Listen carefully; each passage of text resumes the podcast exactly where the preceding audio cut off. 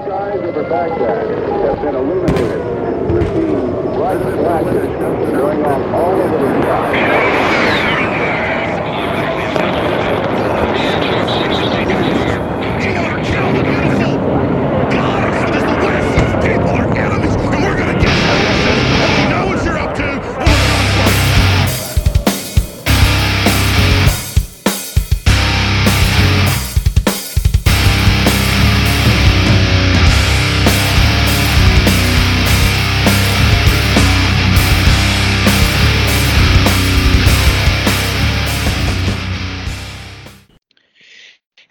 And welcome to another episode of Radio Contra, the podcast of AmericanPartisan.org, Brushbeater.org, and hosted by me, the Commandante of the Mossy Oak Militia, deep in the heart of rural Appalachistan. Appalachian. Uh, that's right. I am Ugh. sitting here with a very good friend of mine, honored guest, and somebody that I am sure a heck of a lot of you out there know by his very wildly popular book series, Going Home.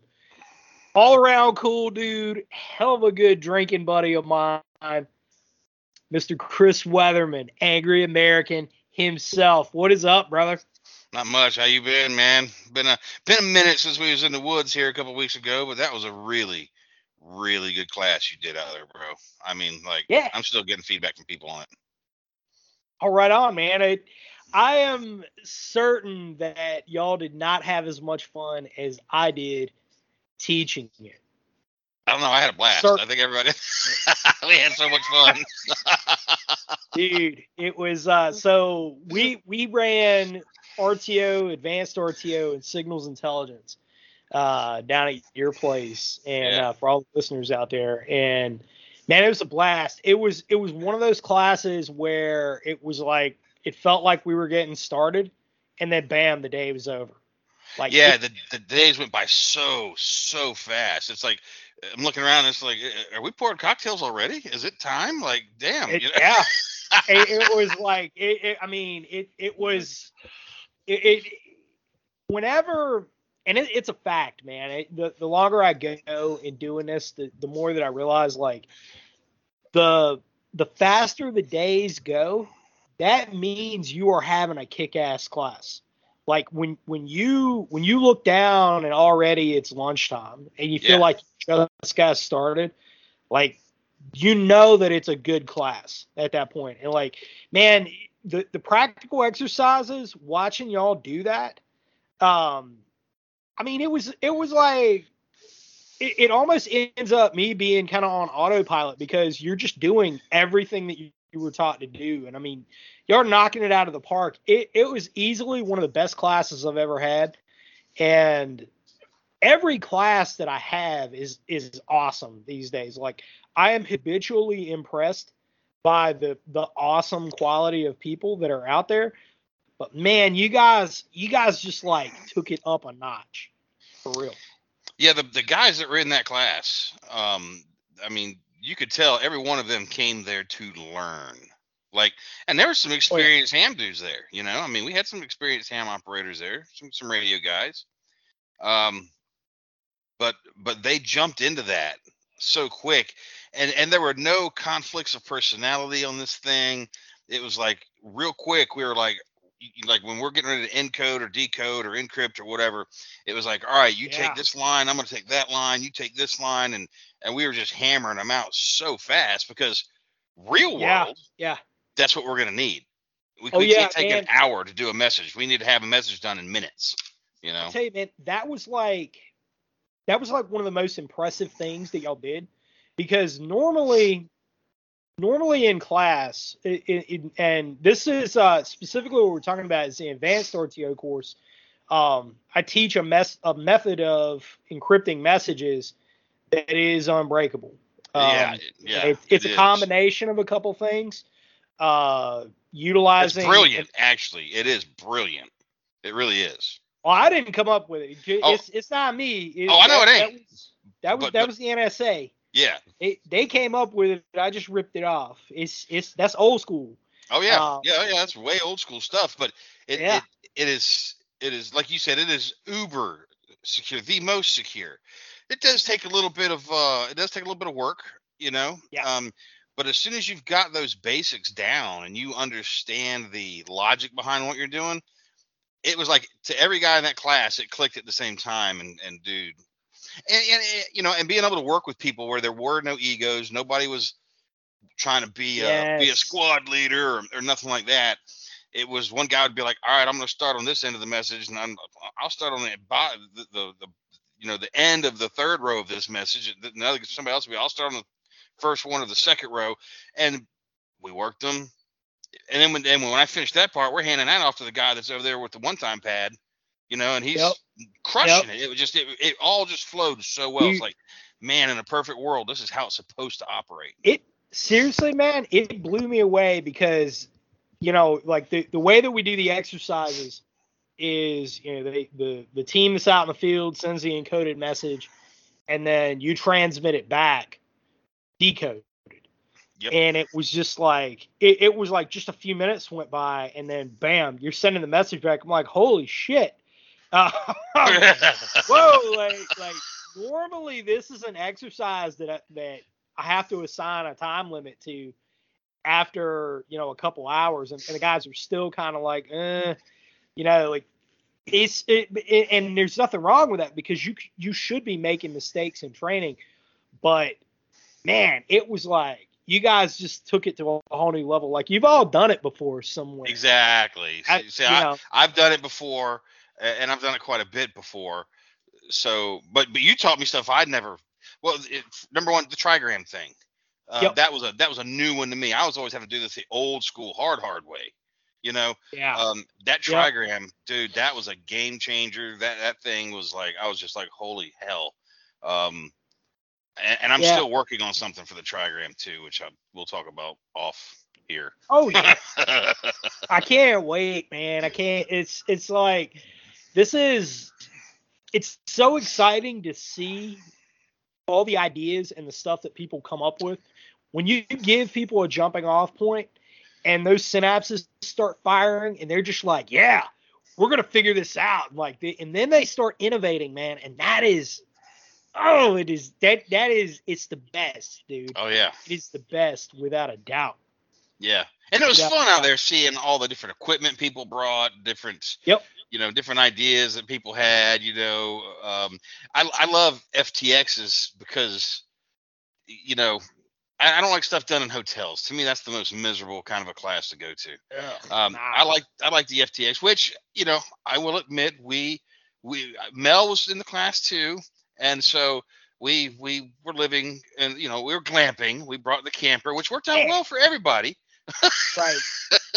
Oh, we we were grilling and cooking, and and there was a there was a shitter there to be used, and you know we had the awnings that held the class under. It, it all worked out well, but um.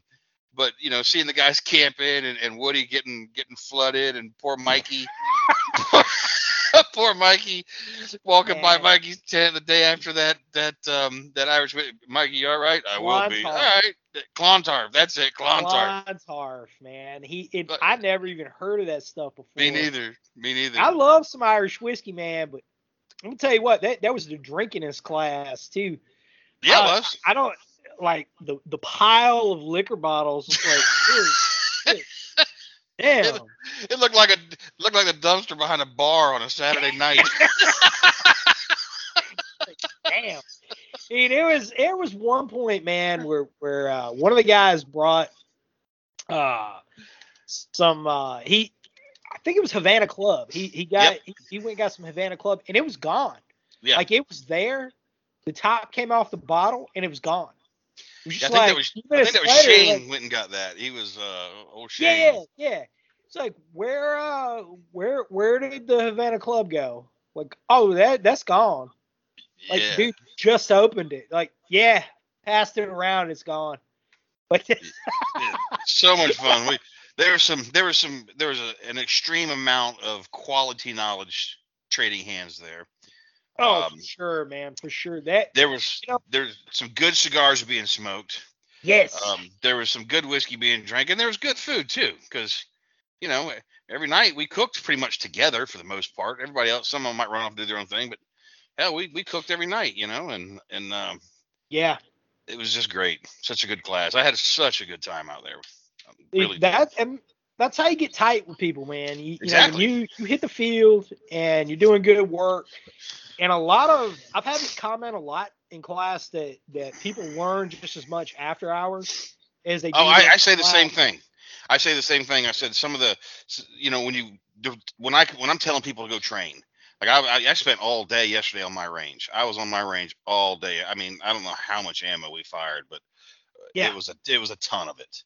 Uh, and we worked everything from precision rifles to pistols. You know, um, but I tell people at classes, I'm like, look, when you when you go to take a class, you're going for two things. Well, for three things. One, you're going to learn from the class you know and two you're going to network and meet other people and then three you're going for Yep. that time around the fire at night because that is some of the most important time you'll spend at that class Yeah, getting talking to people getting to know people like you just said making those connections because everybody asks oh how do i meet people like-minded and how do i you know blah, blah." this is how you do it you go take Yeah. a training class and we don't care from who just just take one Just yeah, just go. You know, like the, the more opportunities you get to do that, the better, man. You know, like early on when I was doing this, um, one of the things that was kind of an interesting trend, it was just feedback that I was getting was that I would have people who, you know, there, there's that crowd out there that like all they do as a hobby is go to training classes to different Yeah. things, and like they've they've trained with every tactical instructor out there. Like they've been to every shooting class ever. yeah And and you know, eventually they make their way over to your class and and you know, you interact with them. And um early on when I was doing this, I, I had a lot of those guys. I mean, and I still do, but but you know, I had I had a lot of those guys early on because you know the the especially the communications classes because there really isn't a whole lot of that out there.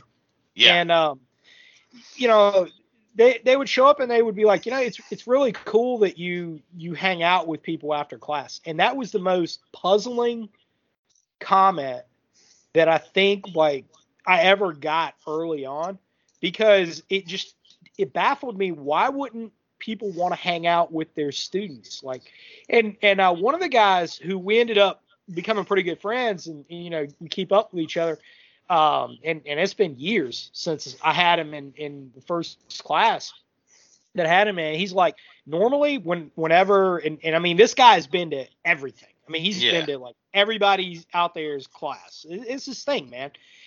And um, he he's like normally once class hours are over, people just split. Like they they go their way and there's not any like there, there's no interaction happening and like that's it. Yeah And to me, like that that's a that's a crime because you're missing out on so much, man. You're missing out on that human interaction that we just don't like we don't get a lot of opportunity for that anymore, man. Like social media has killed that. oh yeah Kind of the like COVID has made it even worse. Like people are just shut off from one another. And you, you get out in the woods for six days with with a group of, of, of rowdy cats, man, and that's it, it's good for the soul, you know. Well, that honestly. too, and, and and I honestly believe, you know, man has an intimate connection with fire. This is something that we teach in survival classes.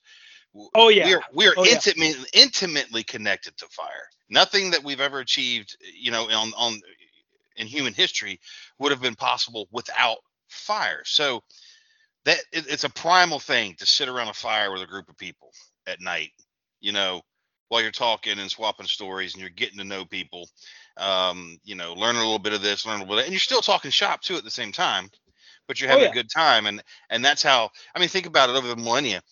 Where did people bond? You know, their work days were done.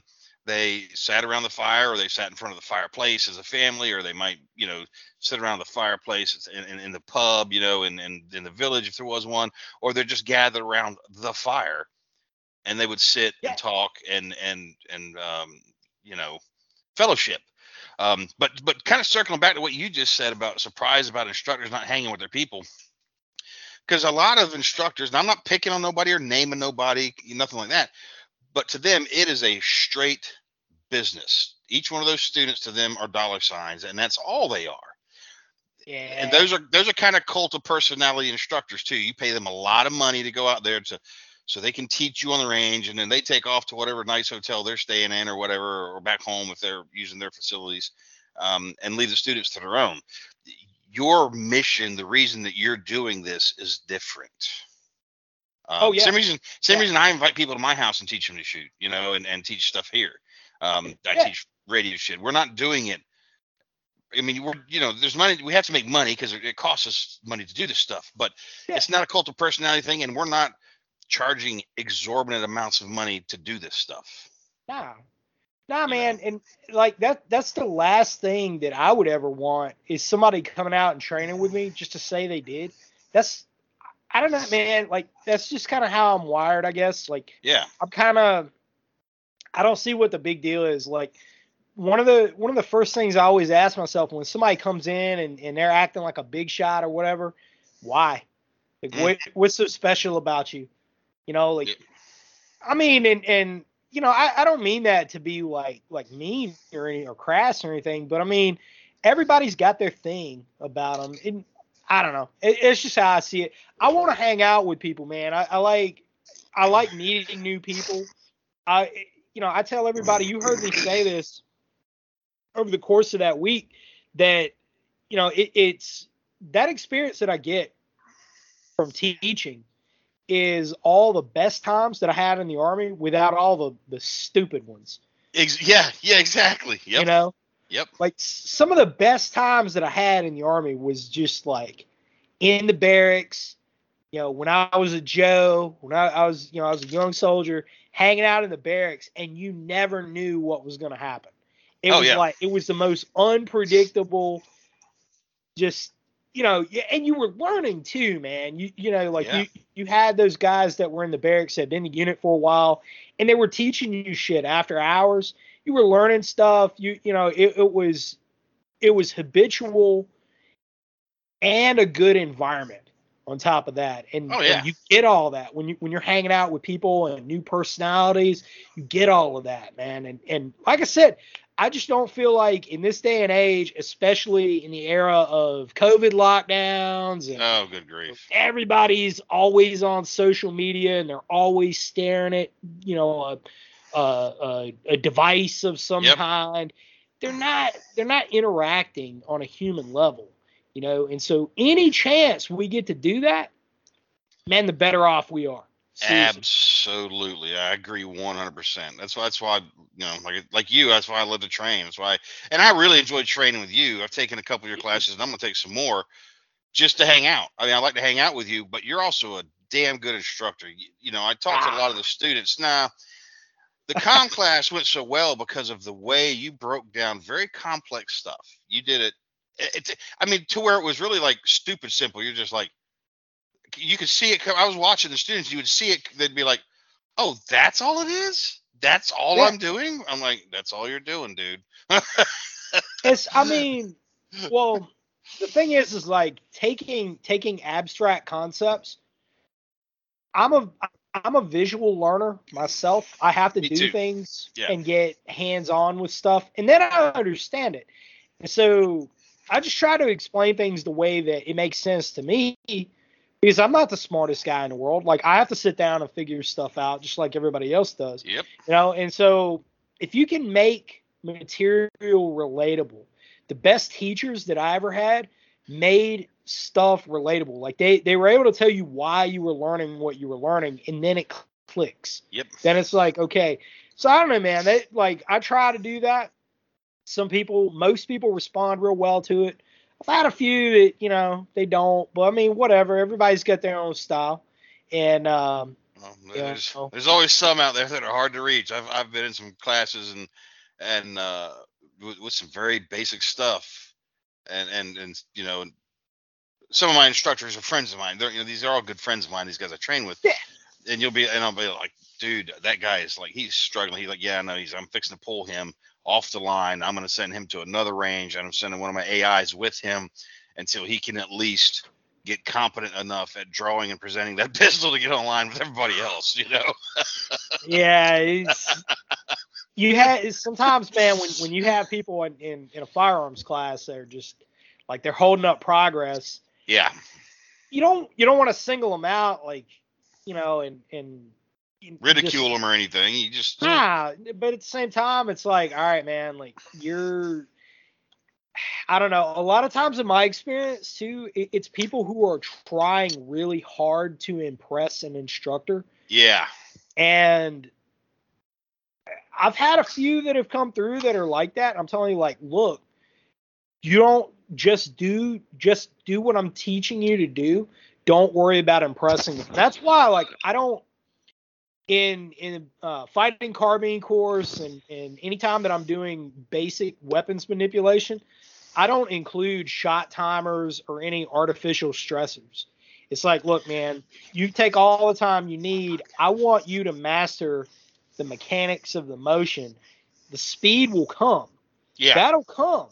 Yep. But but get the get the basics down pat, then you can get fast. It's you know, crawl then Yep. walk and run. it cracks me up in a in a class, uh, you know, especially firearms classes. It always cracks me up that on like a two or three day class, you know, like on the second day, uh, Karl Erickson in particular, Tactical Rifleman, he likes to do this shit. He'll get He's the students. awesome. Yeah, Karl's one of my best friends. I love that guy to like a brother. I mean, I would do anything for him. And Yeah, uh, he uh he'll he'll break out the shot timer. He'll get the students up where they're running they're running smooth, man. They're they're they're conduct they're executing all their drills, and um and then he breaks out that shot timer, and it's hilarious to watch people just fall apart, dude. When they that when that time when that timer shows up, you know. I mean, this it's, guy, It's all mental. It's all mental.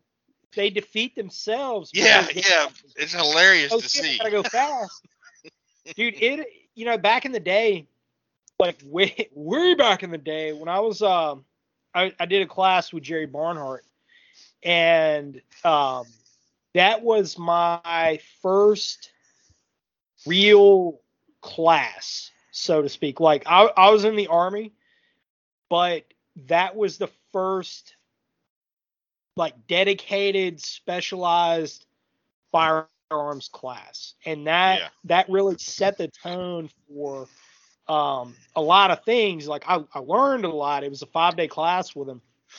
I learned a hell of a lot in that class and and came away with with just a mountain of knowledge. But i fell prey to that as a lot of us did because the beginning man the first three days of the course was basic weapons manipulation. Like Yep. we were doing that. And then the last two days we were working on split times and you know Oh, yeah. actually integrating some stressors in there and um dude it, it was it was so fascinating that and all of us did it because as soon as we knew we were racing the clock mag changes got sloppy Yep. you know like like for example man i was i was doing a magazine change with retention in under a second and a half before, by the end of the first three days it was just that fast like the, the gear was set up for it everything was good to go you know like you and, and if you can get a mag change with with retention down pat the ar down that fast and you you know you're blazing Yo, that And- is that is hella fast. I mean, yeah and and all of a sudden all of a sudden, you know, you you put a shot timer in there, dude. I was I was dropping mags. Yeah. I was, you know, it was. I mean, it looked like dog shit. And you work through it, and what like he's he individually one on one with all of us going up and down the line. He's like you're you're defeating yourself in your mind Yep. because you're so worried about this shot timer.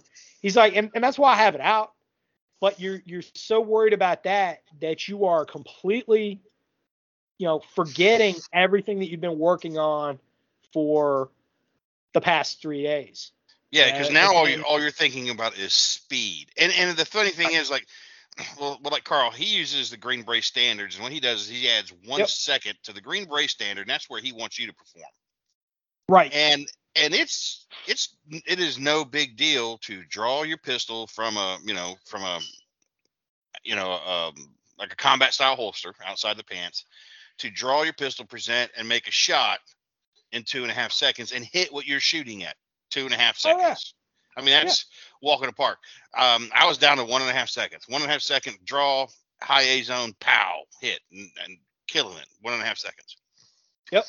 And then, but like you said, then the shot timer comes out, and um, and I'm watching these other guys go through it, and and watching them. I mean, they're they're just crumbling, you know, because like you said, they're trying to rush, they're trying to hurry, they're trying to beat that clock, and um, Yep. And so when my turn came, I was just like, I'm gonna I'm gonna wait for the beep, and I'm gonna do everything exactly the same way. I'm not gonna speed up. I'm not gonna try to rush. I'm not gonna do shit. I heard that beep. I drew my pistol. Pow! I had a 1.499, you know, second shot. Oh yeah. So eh, same thing. The stressors are going to be there, and you can't always mitigate them. But if you focus on the, the fundamentals, the basics, because that's all all this shit is. It's just basics. Some people are just better at the basics than others, and um, and it'll, it will always work. It'll always work. Oh, hundred percent, man. hundred percent. Like you, you, you got to slow it down. You know that that Yeah. whole slow is smooth, smooth is fast. hmm You know, I always heard that when I was coming up as a young Joe, and then, um, you know, lo and behold, then it then it was my turn as an NCO and and teaching a lot of these concepts. You know, and it was true, 100% when I was learning it is 100% true now. It's it, you know it it's and and that's what people really need to focus on. If you if you master the fundamentals, the speed will come Yes, it will. every single time, you know, and and because like you get smoother and you get smoother. It's Yeah. like I go I go out of my range and I do it both with my concealed carry and I'll do it in my battle rattle. And I'll set a target up at about 10 meters. And I'll stand there and I'll do my draw. But I do it slow. I'm not even trying to hurry. I'm just trying to make sure that every movement that I make is, is necessary and that there's no wasted movement. So when I start my draw, left hand comes to my chest, I get my grip, I release my pistol, I draw, I come up, horizontal barrel, you know. Now my hands are coming together as my pistol's going out, get my shot off, bang. As soon as my arms extend, as soon as I've, I've locked, bang, I want to be pulling the trigger right then, that instant. All right, I reholster nice and slow, and I do it, and I'll stand out there and do that for mag after mag, just slow, bang, reholster, and just do it over. Because then when I got to do it fast, I can do it fast. You know what I'm saying? It just yeah, it's, it's repetition. It's we, we always say that it takes five thousand repetitions of anything um to to get get down like really really good to it. Like it takes five. That is a scientific fact that the DoD Yeah. determined five thousand repetitions. So Yep. I mean, it, you- you you have to you have to train to a level to where it becomes innate. Whatever that mechanical motion is, and, and I call it the economy of motion yeah, I like because with with uh like Miyamoto Musashi, um, you know, he, and he wrote his Book of Five Rings. He he talked about how there were, you know, the, the human body breaks down into certain types of movements, and we can narrow down like the the the fewer the ancillary movements we have, and the more deliberately we move, the more efficient we are. And so when that comes to yes. weapons manipulation, everything and and that that's why you know I teach the economy of motion, the economy of movement, and really focus on the mechanical skills when we're doing the fighting carbine because you you have to be able to move with your weapon. You have to be able to manipulate your weapon, whatever whether that's a handgun or a carbine or you know whatever it is. Yep. But you have to be able to, manipulate it. But that is all, all part of your movements. And so when you see guys that that you know maybe like they're not so hot on magazine changes and they're doing all this extra ancillary movements and you know all, all this stuff, right? You narrow it down and you're like, look, you know, move move to this. So talking about mag changes with the AR, the way that I got so fast was having you know magazines staged in a specific spot to where I could index them with either hand. Now, my fastest time was always with you know, strong side dominant, so I'm right-handed, Yep. and you know, utilizing that and and you know, utilizing your left hand to be able to do that mag change. And there's a way to do it. You stack the mag, and then uh, simultaneously with your trigger finger with the AR, you're hitting the magazine release. You're pressing the next mag into place. So literally, you're you're dropping one mag that you have a grip on. The other magazine is there with it, Yep. and you press it into place. Drop the magazine into that that spot on your gear, that mag pouch that is empty. And I back then I was running open top mag pouches too hmm and then your support hand comes back up. You're hitting the bolt release, bam, you're back on the gun, and it's that fast. But you have you have to eliminate all this ancillary movement, all the secondary stuff that people do. And what it is is is they just get flustered, or you know whatever it is, they they're unfamiliar with their gear. But you got to remember, man, like you were saying, you know, five thousand reps. I, I Yeah. easily had that to get that fast. You're Oh, talking sure. about a three day course. Well, it was a five day course in total, but it was a three day class where we spent six hours doing magazine changes on Oh, one of those days. Yeah, we were on my range yesterday. I had a buddy come up from Miami, and he stayed a couple nights, and and uh, we were on the range. I bet I did 150 draws and presentations of my pistol yesterday. Yep. You know, and I don't know how many you know how many mag changes I did on my rifles and stuff. And I had my um, my daughter's my youngest daughter's boyfriend out there with us too, and um, teaching him to shoot. We're teaching him to shoot. Then I started screwing with him, putting dummy rounds in magazines and stuff. You know, and Yes. but but we're we were, Right. we were while, while he's out there just having fun, we were teaching him. You know what I'm saying? He, he Right. doesn't know it yet, but he's already being he's in the pipeline. You know? Uh, bro, training training has got to be fun too, man. It, Oh, yeah. It's that's a pet peeve of mine that people come and they're like they're overly serious, and uh, man, it, it's like look, it like don't be a, don't come out and be a clown, but at the same time, like enjoy what you're doing. Oh you yeah. know, in, you should be enjoying what you're doing too. I, I don't know, man. It, it's it part of that's my personality. You know, I mean, you, I'm pretty laid back dude for the most. Oh yeah, you are. Uh, That's why me and you get along so so good too. Is uh, Yeah. I'm a lot like you. If I'm not having fun, I don't want to do it. I remember being in one of Karl's classes, and me and Carl were doing this little head to head thing. Um, we were we were using pistols, um, going strong hand, weak hand, alternating shots in a 10 inch plate, walking back 10 Oh, yards yeah. each time. And uh, at at one point, I had changed mags, and I came up and I make my shot, and I shoot, and I hit the plate, and then the mag falls out of my pistol because I, ne- I Oh. didn't seat it properly on a mag change, you know. Oh, And- And I'm in front of the entire class. and Everybody's laughing at me. I'm like, hey, man, it happens to everybody. That's why you do everything the exact same way every time. I'm like, I just pushed that mag in. I did not tap that mag in. I'm like, and that's why it fell out, you know. Um, plus, it was on because it was on a closed chamber. I knew there's one in the pipe. I was just changing mags. I just pushed it in there and gave it a little little push. Should have slapped it so tap. much in there like I always do, you know. And uh, so, but it was funny, and yeah, that's the that's the point of going, guys. Is you get out there and train, you know, and and don't worry about being embarrassed. That's the thing. People go out and they're worried about being. I get embarrassed on the range because if if if I make a mistake, people are like, oh my god, eh," I'm like, hey, I'm I'm nobody special, guys. I'm I'm just like y'all. I might do Right. this a little bit more, but I'm just another dude, just like you guys. Um, I went Yeah, out man. to to dinner the other night in Orlando. I'm sitting in a restaurant having dinner, and the waiter's there, and he's come by, and then a little while later, this this kitchen walks out. this is a nice restaurant in Orlando, like the tourist trap area of Orlando too. And yeah, uh, yeah. he walks up, he's standing at the table, and he's like, "You who I think you are?" I'm like, "I don't know. Depends on who you think I am." And he's like, he goes, "I know exactly who you are." He looks at the waiter. He's like, "You know who that is?" I'm like, and I look at the waiter. I'm like, "Nobody. I'm fucking nobody, dude." And I'm a guy trying to get something to eat. Now leave me alone. yeah, right now I'm trying to eat these fajitas. That's what I. That's who I am. Bro, I have no. I'm like you. I have no ego. I, I'll go out and embarrass myself. I'll fall down. You know, when I took the scout rifle course, I slid on that knee, fucked it up, and I was gimping around. But I stayed in it. You know, we we had fun. You know, you're still gonna learn.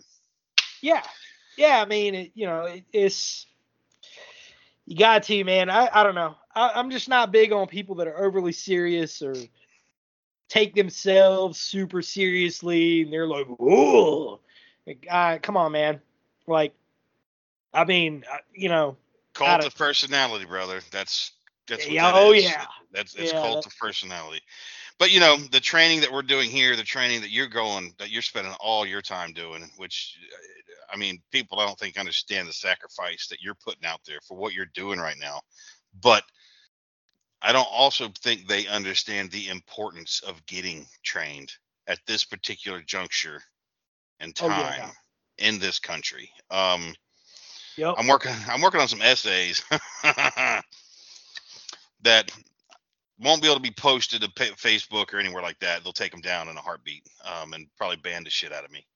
I happen to know a place where you can post things like that. I, I was gonna say I'm gonna. I've got some stuff coming. You you look at it and decide if you want to post these or not. They're Oh, I do. they're they're not. They're blunt.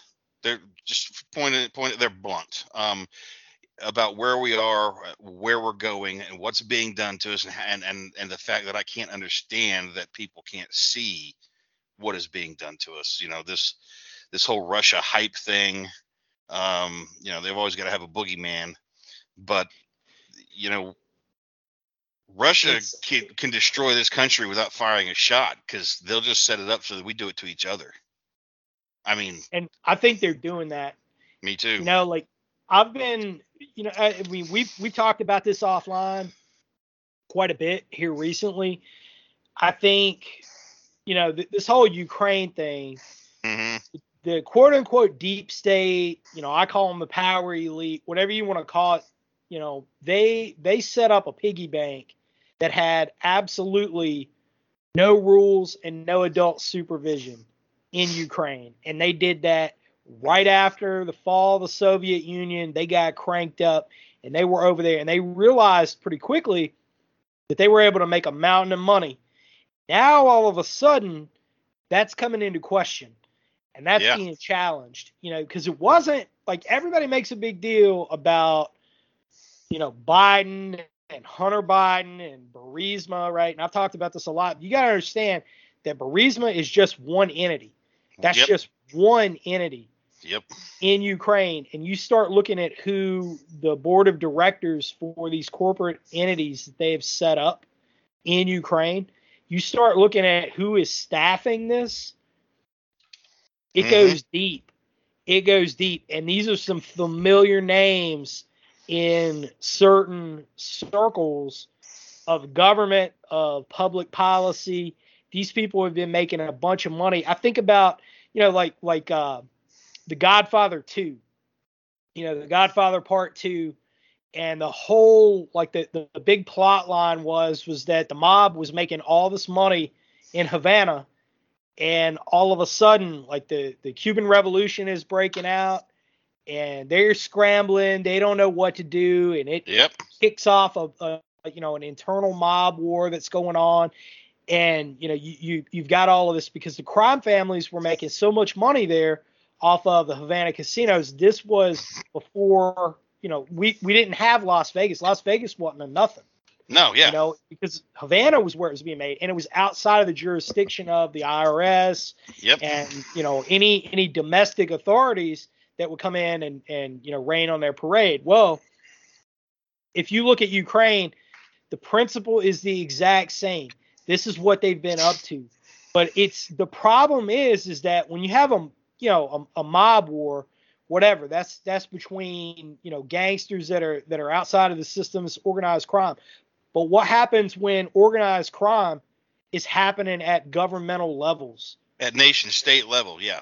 Yep. Yeah, And yep. and right now, that mob war that's about to kick off is between nations. Yep. And they're not screwing around. Yep. You know, and, and you look at somebody who is who, you know, like Biden, who is, you know, not all there, all his mental faculties are not there. And he has surrounded himself with people who are weak kneed, who don't know what they're doing. They're outclassed. When when you've got the Department of the Army saying they're going to immediately start chaptering out all the people that haven't had the clot shot, Yep. and yet on the other hand, you're saying you're going to go to war, like you're you're prepping to go to war in Europe. You Yeah. got to be out of your mind. I completely. I, mean, that Yeah. the the reason Putin is making the movements. Well, first, and I've always said this, and I- I'm going to say it here so that your your listeners can hear it from me, because I know you think a little bit along the same lines I do on this. This was this was our invention wholly and entirely. In 2015, we went in there and started the Orange Revolution. We caused the overthrow of that government. We did that shit. Yep. Putin came out. Um, well, and, and one of the first laws that the new administration that we helped set up passes in Ukraine. One of the very first laws they pass is they make it illegal to speak Russian in Ukraine. Well, 95% of Eastern Ukraine are ethnic Russians. Now you're telling them they can't even use their own language? What did they think was going to happen? So we get this breakaway thing. Now, now Putin comes into the picture. Everybody hates Putin. He's the big evil guy. He's evil, evil, evil man. And I'm saying he's a nice dude. competition, man. And I'm not saying he's a nice dude, but I respect Putin because he looked over and said, There are ethnic Russians being killed on the other side of my border. I'm going to send them support. The same thing we do to freedom fighters all over the world. The exact same thing that we do. so he's doing the same shit we do. And then he goes and says, Look, here's the deal no uh, regional ballistic missiles in Ukraine no admission of Ukraine to NATO, which Ukraine is decades away from even possibly being considered for admission to NATO because of the corruption they have, which goes back to the crime family thing that we're talking about, which is what all this shit's about. But we did the same thing to Khrushchev in Cuba. We were ready to go to war because he wanted to put missiles in Cuba. Yep. and it was okay for us to do then but jump forward to 2015 up through now 2022 and it's not okay for putin to make the same request of us. And when he was looking at putting missiles in cuba there was at least 90 miles of ocean between us mm. that's a bit of a bit of an obstacle from ukraine to moscow there are no natural barriers there's no no major rivers of of, sub, of substance there's no mountain ranges there's no fucking nothing. And so I can understand why he's a little nervous and wanting to maintain a bit of a buffer. And to me, that was the most reasonable request.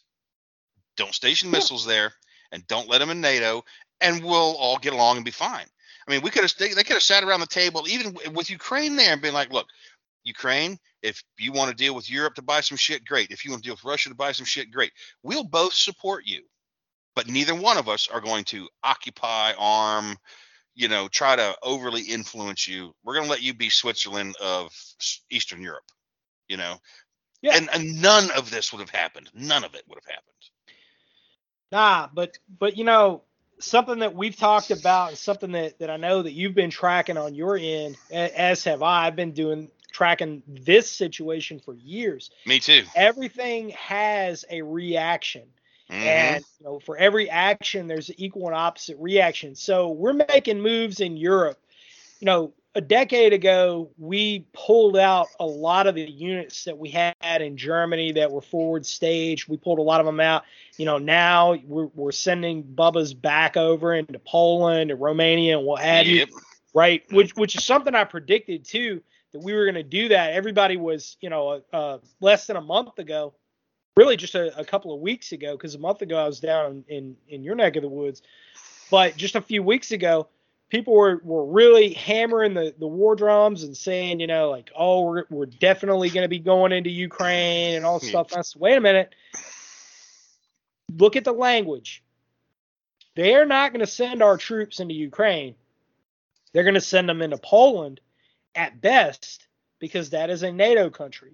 That's where they're going to send them, right? Yep. Same time, you've got Putin is sending his guys into Belarus. Why is he sending them into Belarus? Because we attempted, we did, we attempted another color revolution. Yes, we did in Belarus. failed. Yep, it fell flat. And Vice News, if you go and, and you look at Vice News, they are always it, it is almost predictable. Whatever it is that they are reporting on when it comes to foreign countries, and anytime they even mention Putin, wherever it is that they're reporting on is also getting primed for a color revolution. Mm, yes, it is. They Absolutely. they were doing that with Lukashenko in Yep. Belarus just a few months ago. Yes, they were and were. what it was was they there was reporting. You could look these videos up. They were on YouTube. They were on the Vice network. You could see all this because Vice has got their their news program that they put out Mhm. nightly. They were doing it and they were priming the pump. And that guy shut down because they were doing this. One, it what failed for a lot of reasons, but just like in Kazakhstan, they relied too much on social media. That got shut down. But they also assumed that people were inherently unhappy. If you just scream dictator enough, that people will, will be unhappy. And the reality is, is that nah, actually, they're not unhappy. Yep. And this is a guy who is standing up for their country. They don't really have a beef with anybody, but at the same time, they look at it like, well, no, he, he's he's not a bad guy. So why are we going to get rid of a good thing? Yeah. Point is, though, where I'm going with that is that over the years, we have seen a, a huge increase in the amount of Chinese and Russian influence in South and Central America to Yes, include all of the Caribbean nations as well, chief among them Cuba. But all of the countries, all the independent island nations of the Caribbean are all I mean, th- that that's one of the things that our media is not reporting because they're not gonna report because like Nancy Pelosi said, we don't want to piss off the Chinese, right? Which is literally what she said about our Yeah. Olympians competing there. I personally, my opinion is we shouldn't have went to the Olympics. We should have boycotted it. But Just Yeah. like India did this, India just did because they made a, a Chinese soldier the torch runner. So India's like they told their athletes, "Pack up, we're going home." yeah, like And and, and on the on the subject, of, yeah, on the subject of the Caribbean too, you're right about what's happening down there. I mean, I happen to know for a fact that in places like St. Croix, which you think of as a vacation destination, there is armed conflict taking place down there right now, um, and has been for some time. There are people being shot and killed down there over political divisions and some other stuff, but um, there, our world is far more contested at the moment than people believe, and one of the biggest reasons for that escalation because it is escalating rapidly. You look at now the Chinese are going to share the the the the um, harbor in or the port in Colombia. Uh, their Russians are sending guys into Nicaragua and Venezuela. Um, Yep. This is all happening because they know that we are the weakest that we have ever been. I mean, we are. We're, our military has been gutted, and you know, and they're making a big deal out of we're gonna we're gonna kick out everybody who hasn't got the shot and we're going to have a pride day the following day because that's what's important you know? And i'm not knocking the pride thing and all that. Do you. I don't i mean and i'll support your right to do you. I, have your parade. You should be able to have your parade. Great. But for our armed services that should not be our focus. I mean it just nah, it should nah. not even be on the radar like nowhere. Nah, and and you know, big picture, the message that sends to the rest of the world. See, you know, when we, we've let liberalism run amok, in in oh like lord there's a reason there's a reason you know like you you look at recruiting commercials the recruiting commercials that we have here you know like us army sally has two mommies pretty Yeah. bullshit commercial nobody takes that seriously man and then you look across the pond you look at the russian army recruiting recruit- videos jesus yeah you look at you you look at uh chinese media yeah making statements saying like we're we are um all of literally all of our media is going to underscore masculinity and you know manhood and Chinese nationalism, mm-hmm. right? As they should. I don't have any problem with that. that that's what they ought to be doing. that's But yeah they why should be is doing it- that You you think like this this is really interesting that the Chinese own and have influence in such a, a significant portion of our media. Some people say that it's it's pretty much all of our media. I you know I'm not so sure about that, but they definitely do when it comes to the conventional networks. You know, Well, it also does in Hollywood too. Hollywood, um, China is backing so many of the the the big Hollywood films now. Like Yeah. you know, the you you've read the shit where they changed the end of Fight Club for the Chinese audience. You know, Yeah. um, and and everybody's keeping their mouth shut. Everybody's keeping their mouth shut, and and you can see their influence everywhere. Um, like the you know, uh, the uh, sequel to Top Gun. You know, Yep. originally Tom Cruise's flight jacket had the Taiwan flag on it. The Chinese made him take it off Right. for the movie. You know, it's it's little things like that, and you're like, oh, big deal. So no, why are we allowing China to dictate the entertainment, which is also what is it called when it was originally invented? The programming that our people Yep. watch here. China damn sure ain't gonna do it for us. No. If we went over there and said, hey, you can't make the American soldiers the bad guys in this movie. You got to make uh, Canadian soldiers the bad guys in this movie. China would be, they'd give you the finger. You know, I mean, they, they don't care what we think. And because just like with with Mark Milley, you know the the Oh, American jeez. left has sold out. They they sold the nation. They don't believe in in America. They don't believe in in nationalism. They don't Nope. believe in the greatness of this nation, the promise of this. They don't believe in any of that shit. All they believe in, honestly, Milley, all he believes in is living comfortable. That's all, you know, and, and I got it on pretty good authority that that's all that dude really ever cared about because I mean he was he was born with a silver spoon anyway, you know. uh, and, um, but that's you know, but but here it is. These guys can openly commit treason. You know, Milley Yeah. openly committed treason. Yes, there, he did. There is no, there is absolutely no if ands or buts about it. He did, and not a damn thing happened to him. and Not double and really kind thing. of doubled down on it when he was asked about it. Yeah. You Yeah. got Alexander Vindman.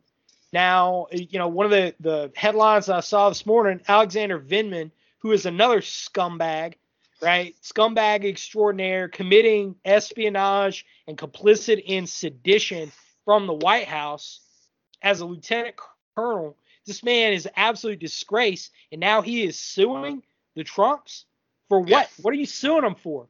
You were you were in uniform you were a commissioned officer in the United States Army and you were complicit in a seditious plot. If he Yep. had done the same thing against Biden, they would be crucifying this dude. He would be just like that lieutenant colonel from the Marine Corps that they ended up throwing out, Yep. all because he asked for accountability. It would have been the same thing, man. It would have been the Yep. exact same thing. But instead, he got a free pass. He continues to get a free pass. And that little fat bastard wanted to to to lecture us on why we need to be going to fight in Ukraine after he has taken the uniform off. It's a disgrace. Yes, it is. Yeah, it- and and that's part of the problem with our military and what's being done to it. It's been purposely being done to it, as you as you know, for decades. Oh, you Oh, know, yeah. Yeah. if you if you read like, and we joke about things like 1984 and all this stuff, but and I forget the other book I was trying to reference. There's another one, dystopian variety like that. That if you overlay those books over what is happening in this country right now, it is frightening. Like everybody's read 1984. Everybody, well, not everybody, most people have. So they've heard the name INGSOC. Do you, and I'm sure you probably know. Yep. Do you know what INGSOC stands for? English Socialist Party. Yeah, yeah. Yep. English Socialist, for English Communism is what it stands for. It was it was the pan basically Orwell had broke down the the centers of of influence or the hegemons if you know like it, the all the poli sci guys out there know like um hegemonic power or the centers of hegemony when it comes to geopolitics Yep. and he had broke it down into basically the, the English Socialist Party, which was, you know, bears a lot of analog to NATO. You had the the Asiatics, which, you know, really, if um, you know, Alexander Dugin, anybody who knows who Alexander Dugin is, um, very important sociology thinker in Russia, but also to China. And so, you know, his his concept of uh, pan Asiatic socialism and pan Asiatic nationalism kind of all together is the counter to NATO.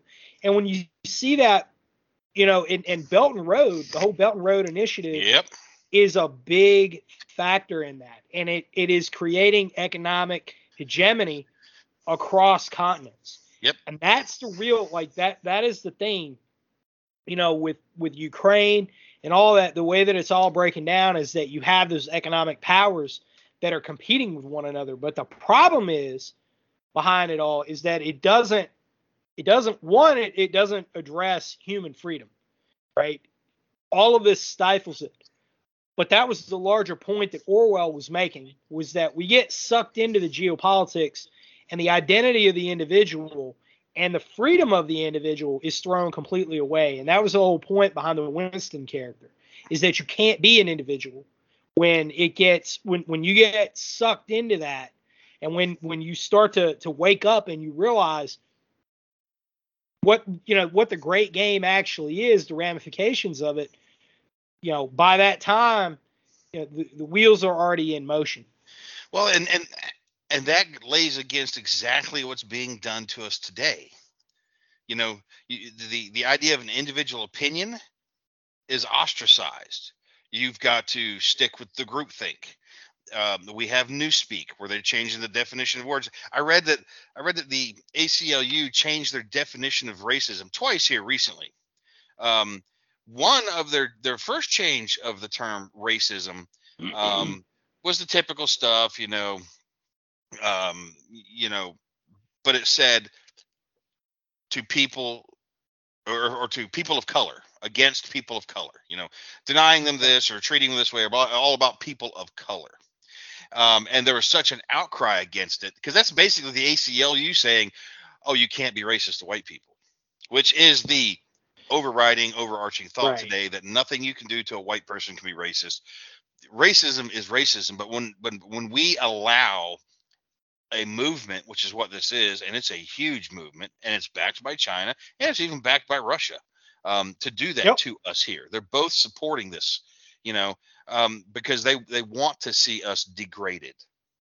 So the ACLU then has to change it to where they say uh, they they took out the people of color of thing, but pretty much left it to say that it's the the white patriarchy is the real problem here, and you know, it's it's frightening that we we we are sitting back and just accepting this daily like when the the covid thing is finally starting to to sputter you know we're finally starting to see some sputtering.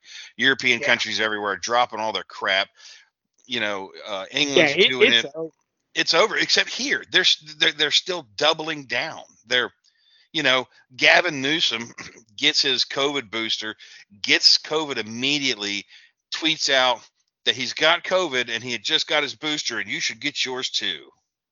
Like this is this is a, a theatrical um presentation really to, to Yeah. demonstrate control of the population and and who is the good citizen like at ingsoc when they do the two minutes of uh, uh what do they go two minutes of anger or two minutes of Yep. um something like that where everybody stands up and they put their hands and the x over their head and they scream at the screen you know that's what all these mask mandate supporters and vaccine supporters are doing they don't even understand that they've been manipulated they were manipulated to to think that way and to to behave that way at someone else's Right. bidding and, and they don't even they don't even know what's happening to them well, it's they. I think that it's it's quite ironic when they all a lot of them go out there and, and they're like, oh, but the science, the science this, science that. All of a sudden, these people become scientists. You know, Yeah. it- it's it's like, all right, you know, like you first of all, you you obviously don't understand the scientific method. That's number one. The, your definition of science is obeying whatever it is that somebody else said is thus. oh no Yeah. yeah you, their idea of science is doing is believing the scientists but not asking the scientists to provide the data to back up the statement that is the new definition of science. A scientist told me so therefore it's fact. It's like the leftist mantra has always been and we watched hillary clinton do it for years right? I have spoke therefore it is so. You know Exactly. we know we know this is a blatant lie. There's proof you're lying but i'll just stand there and keep lying to your face and i'm just going to keep and if, and if i say it long enough stalin said you say a lie enough times it becomes truth. Becomes That's it does. the world we live in. Yep.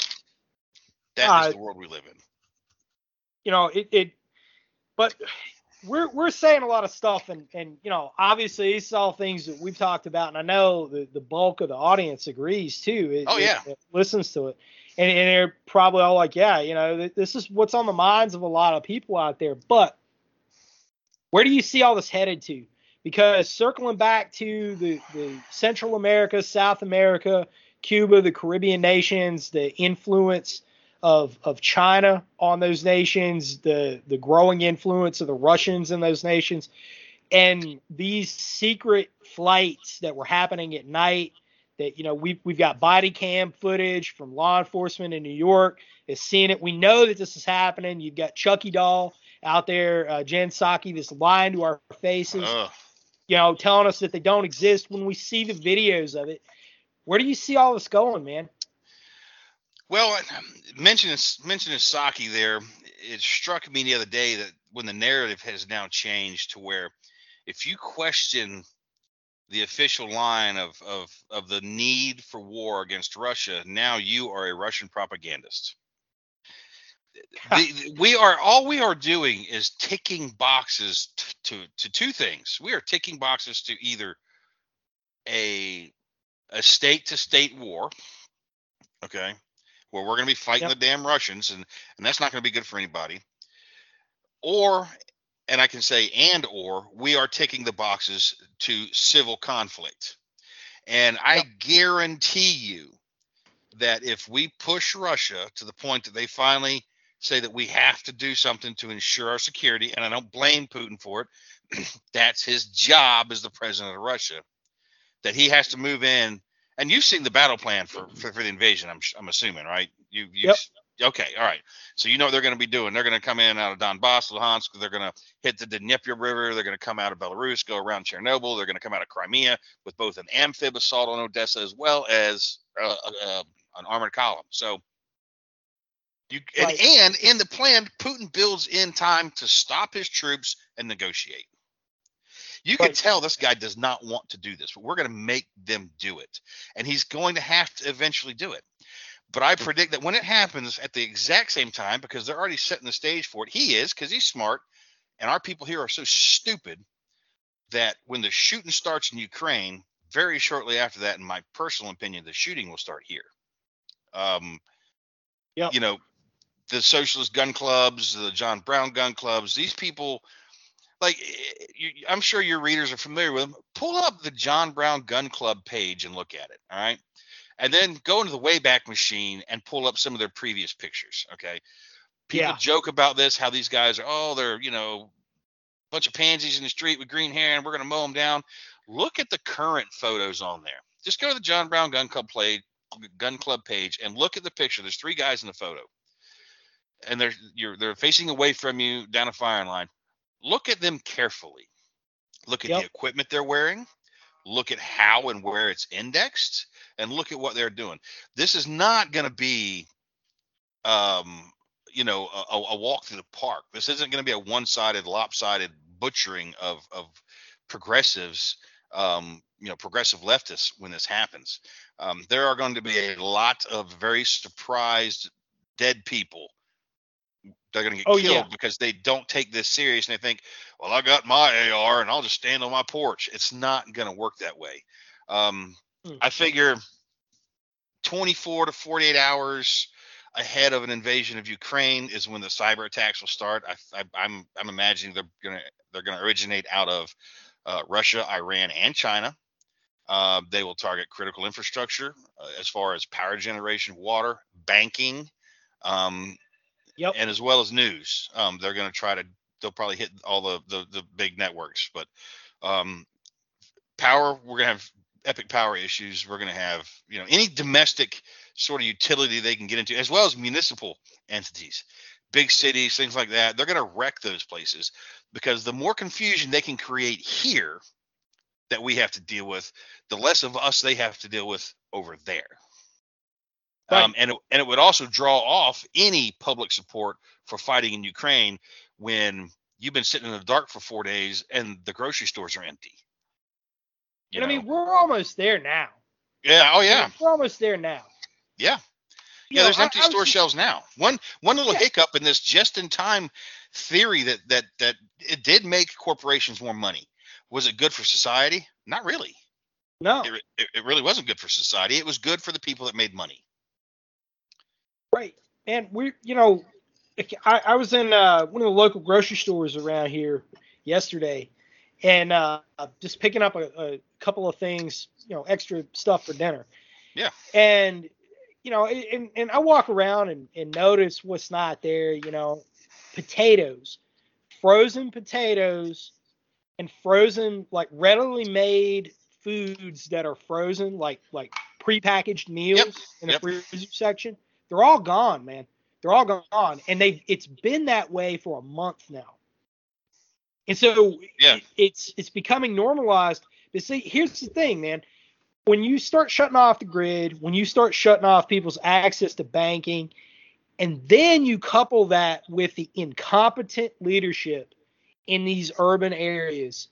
I mean, you know, this look at this mayor of New York, this new mayor of New York, and, he, you know, people were they hated they hated De Blasio so much, right? Yeah. Mayor Mayor Sandinista, they hate this guy so much, they want him gone. They want him gone so bad that they vote for a guy who's of the same, the exact same political party, and they justify it by saying, "Oh well, you know, he's he's a black guy who used to be a cop, so he's gonna be so much better." Yeah. Yeah, what is he already out there saying? So you got you got two NYPD officers that get killed Yep. on the job, both of them young guys. It's very unfortunate, very heartbreaking. You, you've got uh, the district attorney in New York City who is a communist scumbag as well. These two young officers got slain by a guy who should have been in prison.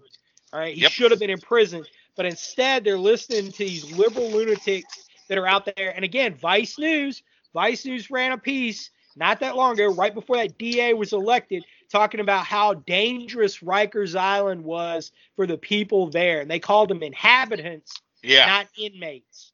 yeah. That's the whole new thing. Inhabitants. He's the same DA that said he will no longer prosecute gun crimes in New York City unless someone is hurt.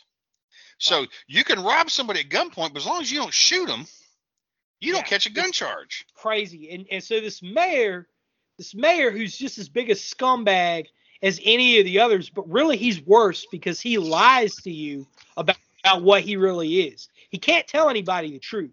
And No. so now all of a sudden, this guy ain't even been on the job two months, and they're already realizing this was a bad idea. Oh yeah. This guy's a bad idea. He's more worried about eating his, the kids in school that I feel really in, in all this mess, I feel the worst for because they have to wear masks and they were in New York City. It was it was one of the public schools up there that, that uh, earlier in the winter they were forcing these kids to eat outside and it was freezing and it was raining on them. They were getting freezing rain on these little kids, man. They were like kindergarten and first grade, and they're making them eat outside. I mean, it's just draconian measures because they said it was a it, it, was a COVID prevention. That's bullshit. But you know, anyway, point is, is that you cut you cut the lights off in these cities that are already seething with anger, and and you have created these conditions, right? And you have incompetent leadership at every single level. What do you think is going to happen? Not even not even that they're incompetent. I- i- It's that they are they are deliberately destructive. They are. It's like they're going in there to try to tear the system down. And and COVID, when you step back and look at the whole big picture of it, is a prime example of this. We're going to make this hurt so bad that these people will beg us to, to, to suppress their rights even further if we just promise to make it all go away.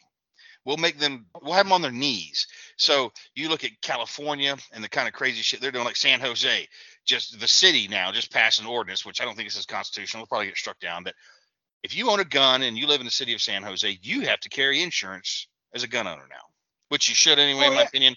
But the state doesn't have the right to tell you to do that, in my opinion. That's that's my No. opinion. No, But this shit keeps happening, and we're seeing it increase at such velocity now that it, it's hard to pay attention. Like most people don't watch the news, they don't pay attention, they don't care because you are so inundated all day long with the message of you are evil and you are wrong and everything you believe in is evil and wrong and needs to be eradicated. That is legitimately the message coming out of mainstream media today to the the vast majority of this country. Um, and I'm not trying to get into to the racial thing here, but this is a political thing. That's why I'm gonna bring it up. African Americans make up 13% of this country. LGBT LGB what the fuck ever makes up about 4.8% of this country. And there are crossovers in those two demographics. But let's Yep. just for the sake of argument, we're going to say that this entire nation is being brought to is being being told to bend its knee to yield to 17% of the population. Now, I'm not saying there weren't injustices in the past because there were. They've been acknowledged, they've been addressed, there's laws in place. That stuff can't happen no more. And it doesn't happen the way they make it out to be. Both of these groups pretend that every day they walk out on the street, they're being hunted, you know, and that's not the case. Um, No. Law enforcement's being hunted for damn sure.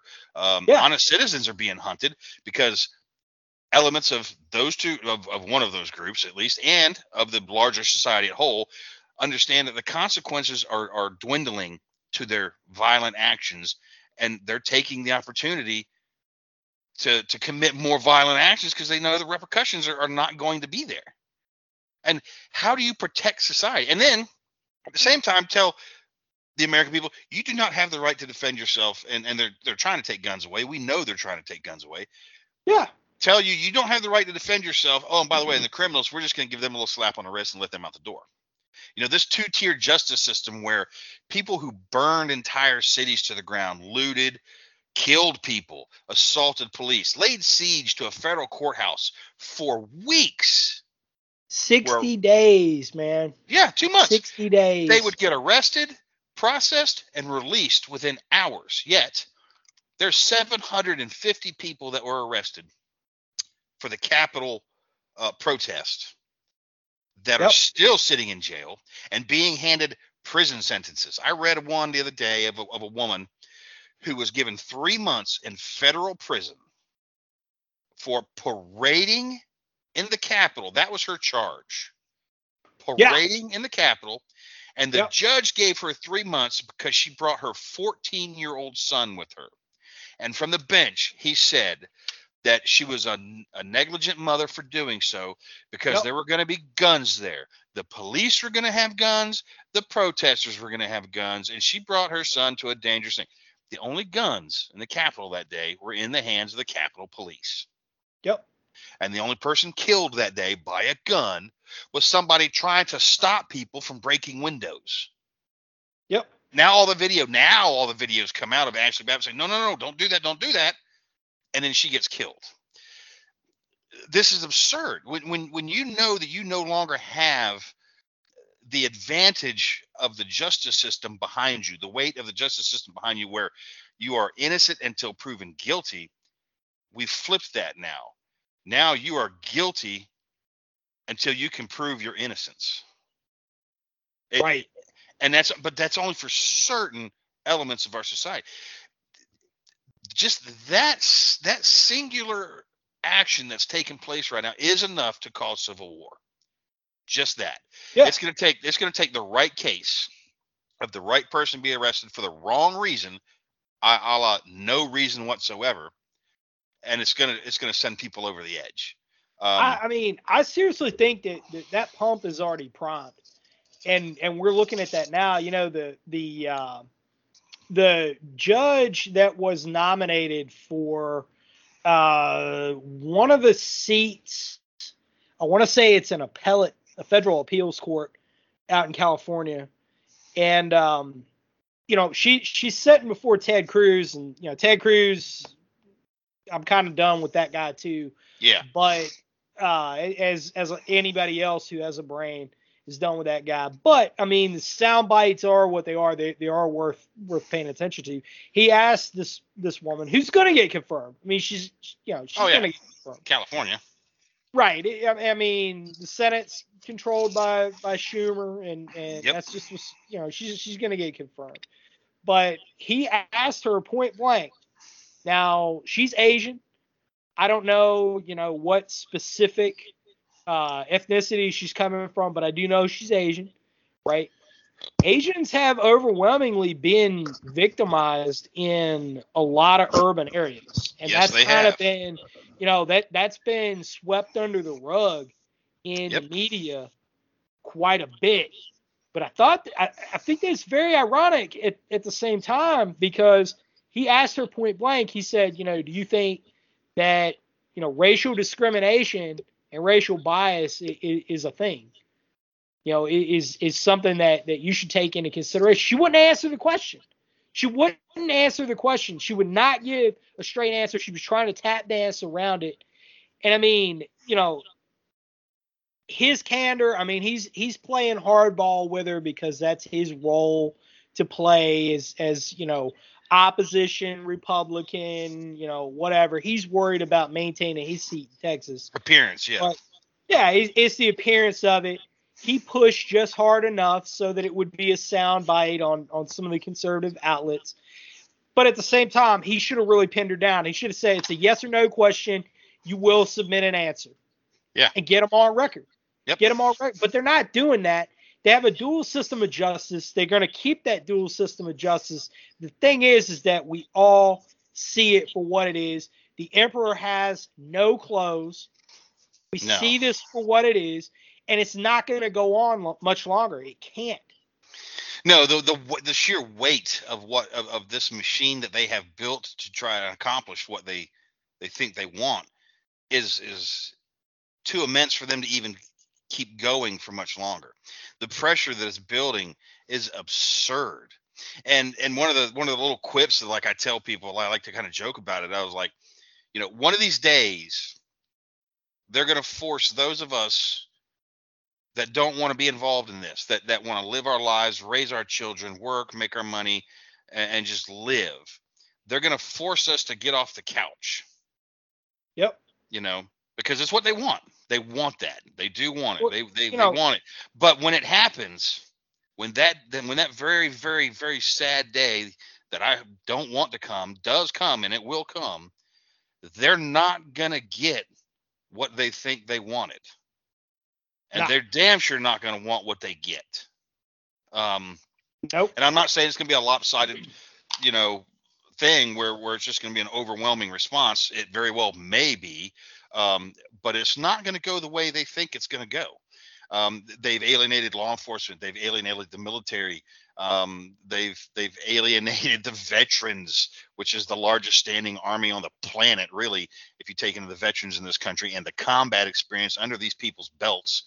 Um, It's it's going to be hor- horrific, and they're they're only going to be able to blame themselves because Republicans, on average, conservatives. I don't consider myself a Republican because they don't honestly represent me. Um, Nah. I am a conservative, but I stride the line. There's liberal causes, I, I or not liberal. There's democratic causes I wholly believe in. There's conservative causes that I wholly believe in. So I'm I I consider myself politically homeless. There's no party that represents me. And and as ugly as all this shit that's coming, and I'm not encouraging it, I'm not, I'm not telling people to take to the streets or nothing like that. But when this does come, there is a glimmer of hope in all this stuff.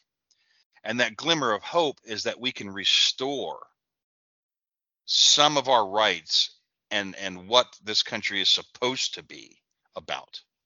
They always talk about equality, but uh, equality is always equality for me, but not for thee. You know, um, equal but more. Animal Farm. You know, some animals are more equal than others.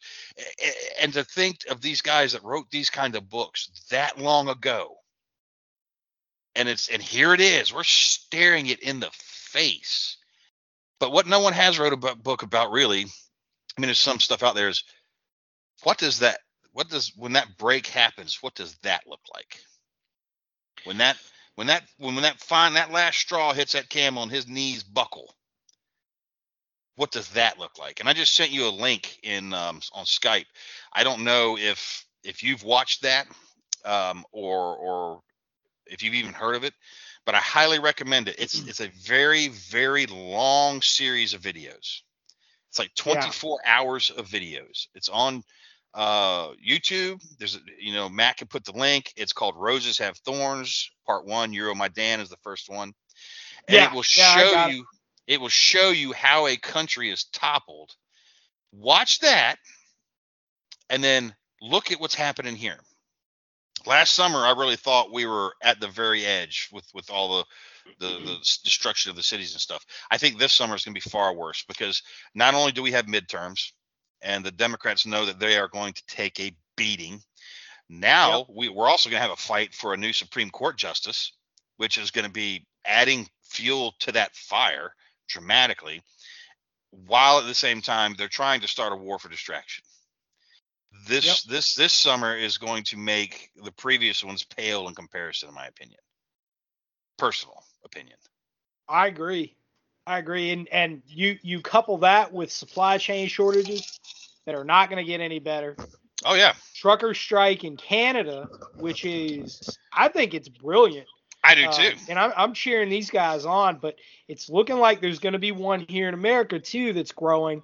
Um, Good. Which again, I think is brilliant, but that's also going to, on the other hand, it's also going to exacerbate the supply problems we already have. Yep. I mean, it, you know, people, there- there's a lot of stressors that are all coming to a head. So I think you're exactly right, man. I think you're I- exactly right. I'm not I'm not hopeful is, is what I tell people. You know, um, I, I say I'm just I'm not hopeful for for this year. You know, when 2021 came to a close, I kind of made a joke about uh, uh, you know about 2022. Someone saying, "Well, hopefully it'll be better than it was last year," and and I and I just kind of looked over at my buddy and I'm I'm looking at him outside of side of mine. He looked at he's like, "What?" And I just shook my head and I was like, "Yeah, you're in for a rough year, bro. If if you think this year is going to be better than those." Um, I you know you understand the fourth turning. I've read the book many times. It's something that I Yep. wholeheartedly believe in. Um, what is coming is written on the wall, plain to see, um, and people need to be taking steps to be prepared to deal with that. Um, doesn't mean you need to be involved. You know, if you don't want to get involved in it, don't get involved in it. Um, sadly, because of the way it's being set up here in this country, in Ukraine, it was Russians versus Ukrainians. They're they're virtually the same people. Okay, Russians, Right. Ukrainians, virtually the same people. Here, it's going to come down along race lines, and you you your uniform will be your color. Your will be your skin. That will be your uniform. And and I hate to say that because I've got a lot of black friends. With, I love these guys. They're great friends of mine. Awesome people that I I hang out with. They come to my house. We barbecue. We shoot. We do stuff. Good friends of mine. Yeah. But I know that when that day comes, I, I'm not going to be able to say, bro, yeah, you, I mean, yeah, you could come here, but now I'm going to have to defend you from everybody around me too. You know? it's it's sad. It, it's sad because you know the the I feel like that there's been a lot of programming and they, they really ramped it up in the past 20 years of it's ironic because we've been at war and the war that war was predicated on you know the American nationalism and an appeal to American nationalism. You know, we were attacked on Mhm. 9/11, joined together, right? We we had a superordinate goal, which is is the the technical term for it. Yep. You know, and then all of a sudden, immediately after that, you have the American left that worked very voraciously to divide us into categorical lines like that, rather than rather than you know have an overall influence for good and emphasize how people in this country are more alike than they are different. We we we narrowed back down on all those things that make us different, Yep. which are really semantics at the end of the day, rather than hammering on a on a shared experience as Americans. And it, it's very very unfortunate. It's very unfortunate, but it, it's also a reality, and and it's a self fulfilling prophecy too. You know this this is something that uh, Lyndon Baines Johnson, who I think is is one of the most evil men Yeah. to ever occupy the White House, and that's really saying something. Yeah, it is. This is something that he said was was something he was going to do. This was one of his objectives. Oh, I don't doubt it. You know, the the the the domestic mantra is um America is is run all by white people and they oppress all the brown people in their country. They have no opportunity, no chances. This is that. But yet, what is still happening every day on our borders? Brown people, and I'm not saying brown people as a pejorative, I'm using their language, pouring over our border to get here because life is better here than where they are. Right. So, so is it? So the ones that are here, what? Why don't you go trade places for a while? Why don't you go live in Mexico, Nicaragua, or Sudan, or the Congo, or or China, or go try some of these other countries out for a while, and then come back here and tell us how horrible it is to live in this country. Yep. Nah, Yeah. I mean, and it's it's an open challenge, and you know, you know that the, these celebrities that push this stuff, they're never gonna do that. No. They're never gonna. They, they're never gonna sit there and and and live by any of the things that they talk about. That ain't gonna happen, man. No. And it, you know, they talk a big game, and the thing is, is that when you know they they've got a they have a power structure behind them Oh that yeah. made them celebrities, and they're saying behind closed doors. It's just like this whole Whoopi Goldberg thing. You know, she, I mean, it, it's the behind closed doors. They're scrambling because they, you know, they they know that she said something now that is asking a question that is Yep. getting into the the minds of a lot of people, and they're like, wait a minute, you know, what what is it exactly that she said that got her shut down? And I think that it's really funny because you you you know she she makes derogatory statements all the time about a lot of different people out there and and dehumanizes a lot of different people, but all of a sudden there's certain taboo subjects that she can't bring up.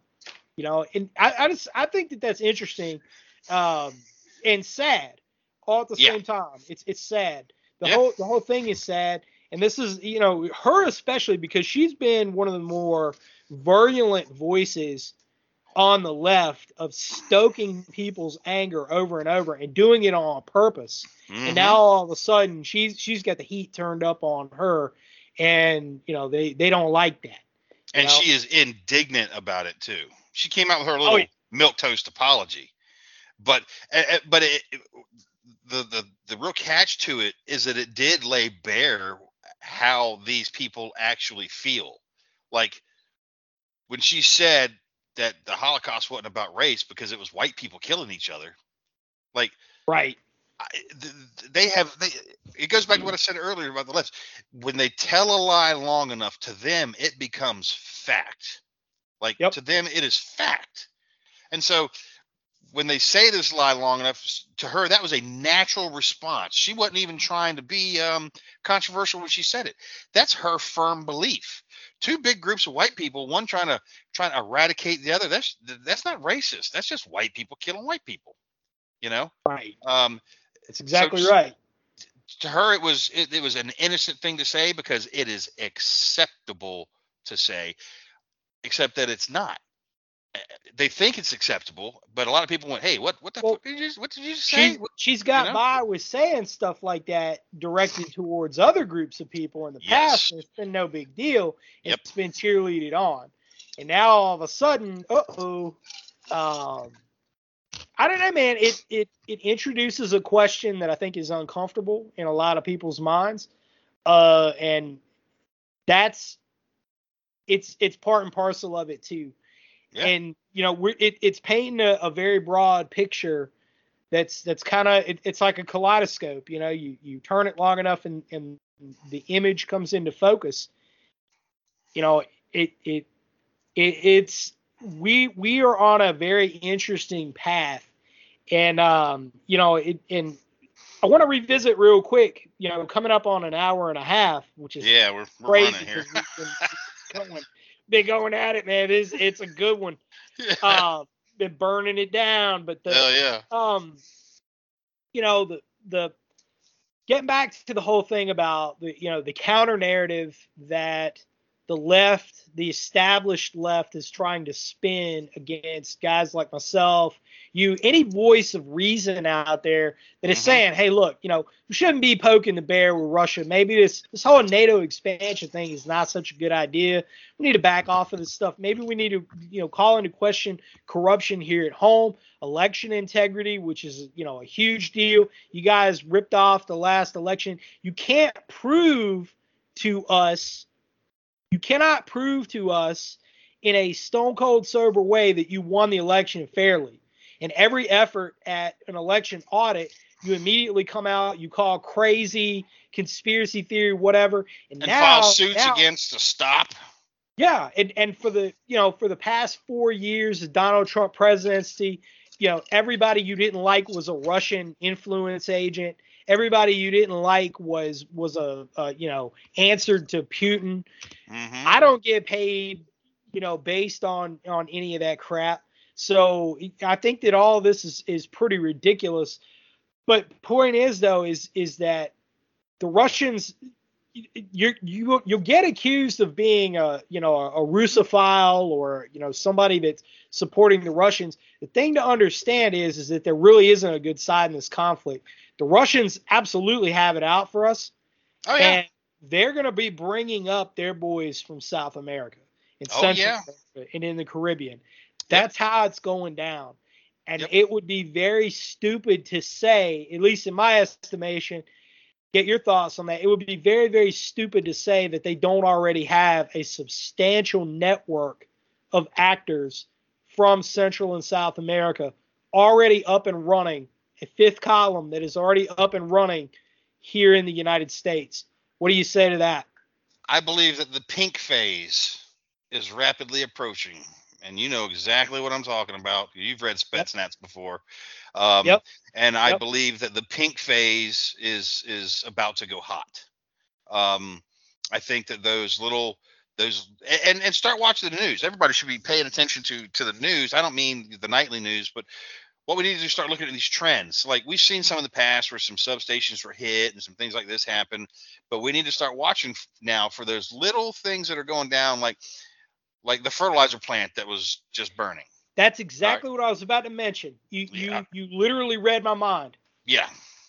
So events like that scattered across the country that are seemingly unrelated, but when you start seeing these numbers of in of an industrial destruction, you know, industrial capacity destruction, or railway accidents, or power outages, or uh, water systems being damaged, internet outages, um, cell phone problems, all the things that the modern human relies on um, to to live and and need.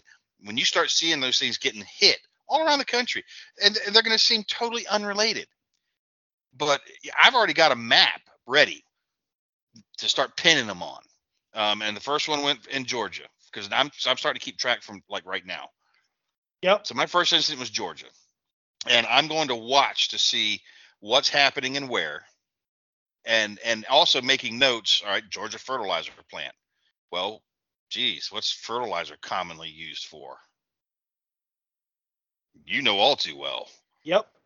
You know, I mean, ammonium nitrate is ammonium nitrate. You know what I'm saying? So, Yeah. um, and when you start seeing these things go in place, in the book that you've referenced before too, Spetsnaz, they talk about how they will do these things. They will infiltrate the country Yep. with Spets and other forces, South Americans in this case, and they will start conducting these sabotage missions.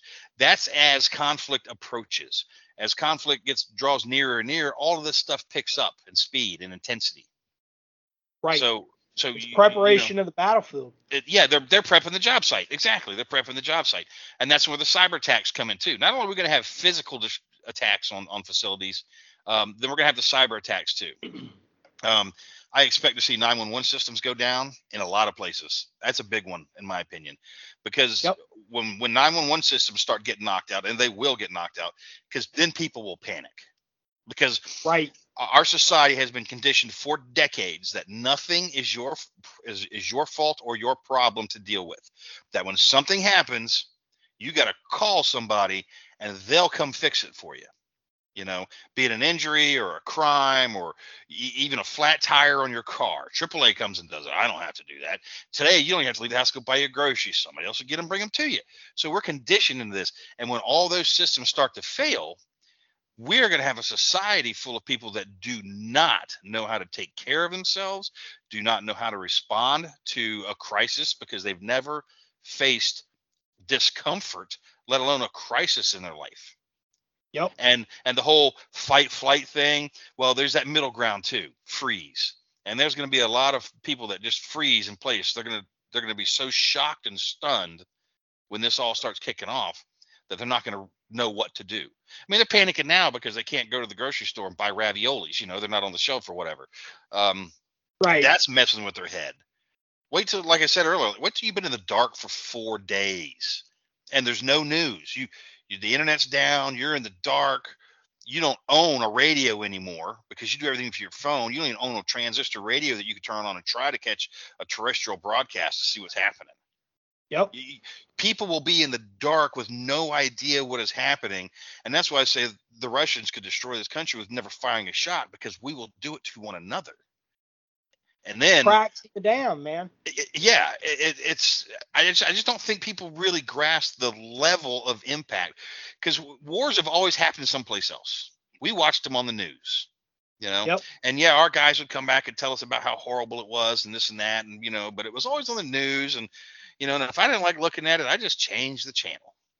Well you're not going to be able to change the channel on this one. And Nope.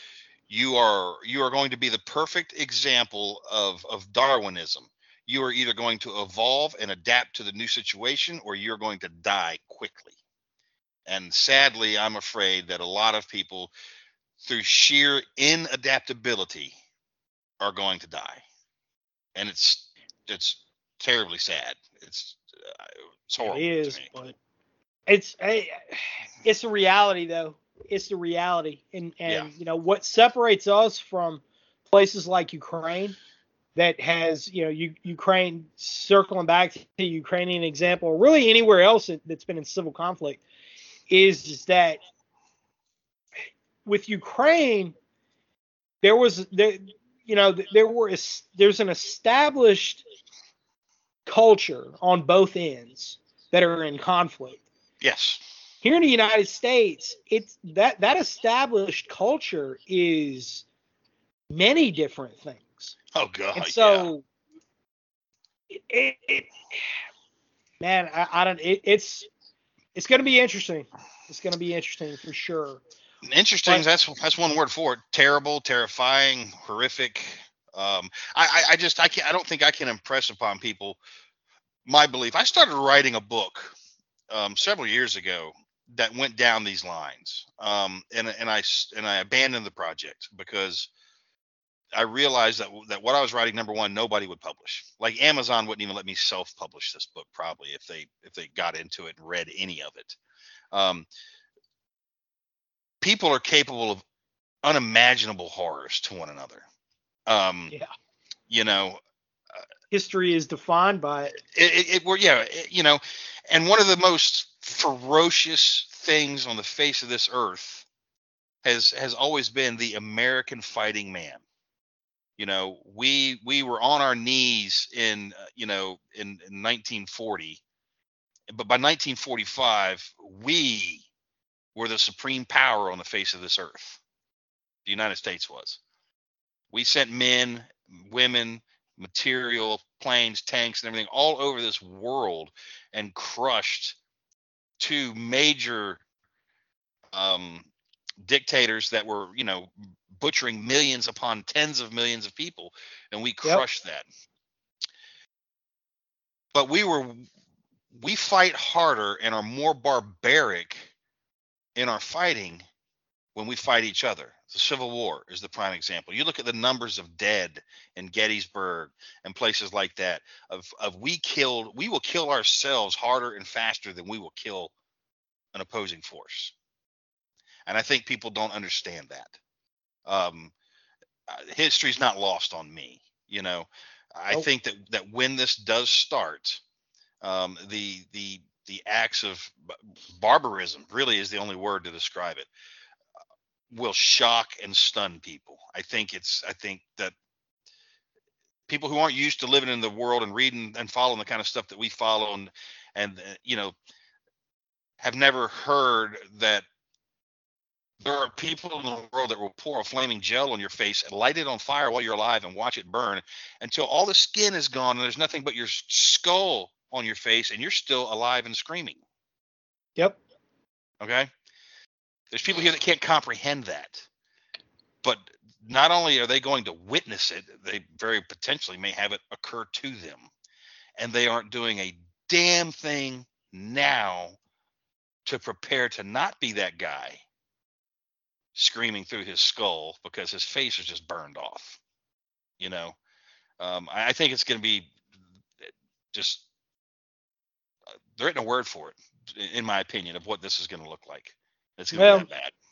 You know, and it, no, I agree, and, and and it's all the more reason that people need to be getting out there and they need to be getting training. You know, and, I agree doing as 100%. much as you can. Like it's it's one thing to own a bunch of gear, it's another to know how to use it and implement it properly, and and understand how to plan for contingencies, how to get yourself trained, how to be prepared for that next step when things come knocking on your door, because you know OJT is is always Ooh, suboptimal. Bad idea. Well, and, and and here's the thing too. You you get your kit, you get your gear, you you've got to learn to use it like you just said. Then you need to get it set for you. All right. Right. Shooter's preference. You know, you're going to find out. Oh, well, if I move this pouch three inches forward, this is a lot easier for me to do, or whatever. And and you don't have to spend money to train. You can stand in front of your mirror and practice your draw. You can stand in front of your mirror and practice your mag changes. You can, you know, same thing for your rifle. You know, you can do it for your pistol. It doesn't cost money to go out and train. Um, you can you can watch YouTube videos if, if you don't have the income to, to pay for a training class.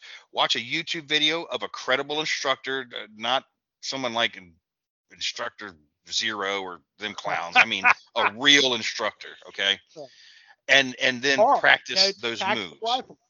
You watch Karl- tactical Karl's rifleman videos are gold. he's a wealth of knowledge. Uh, Yeah. and, and he's a he's a genuinely great dude, a great friend of mine. I might be seeing him later this month. Actually, I'm, I got to figure that out. But um, but but but start preparing yourself. Harden your your mind, body, and soul. Um, really, because you're going to need it. It, it. There's the old saying. I know you've heard it. That that when that day comes, none of us have enough hard-hearted friends that are willing to step into the breach. You know. No, that's that's that's a fact too. Yeah, none of us, none of us have enough. Um, that, that's why the the line from um, from Henry V, you know, that the uh, Shakespeare that I used or- originally as a tagline for Brushbeater once more into the breach, dear friends. Yeah. That's the reason that I use that. Yeah. That that is exactly why. Yep, I have a, you know, I've been doing this stuff for 30 years. Okay, uh, and and I have a a handful of guys that I know I can depend on, and that if I call, they'll come. And I can count them on my fingers, and I still got fingers left. And I've been doing this for 30 years. Yeah. you know. But I also never served in the military, so I don't have that alumni to pull from. Um, mine's all been organically created, you know, going out and doing the things and meeting the people, finding those people that I clicked with, that I agreed with, that we thought the same way, and then building those relationships.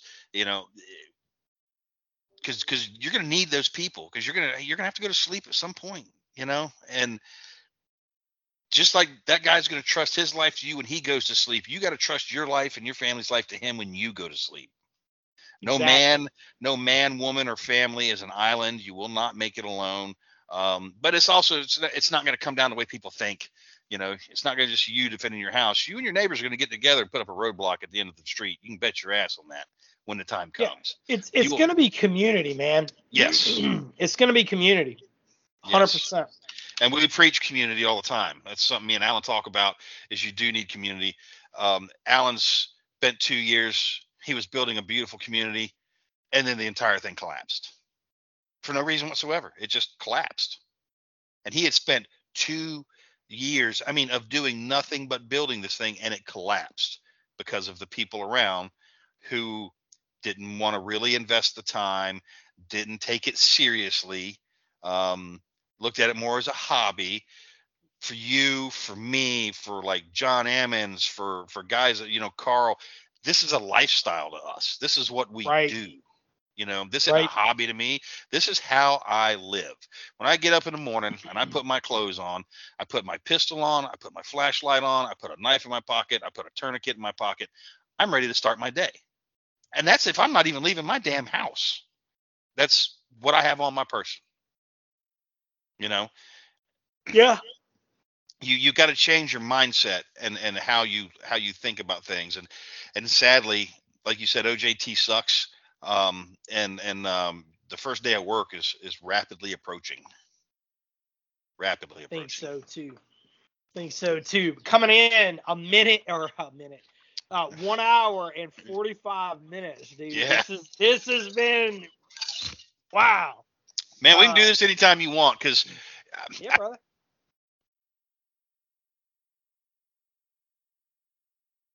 You there?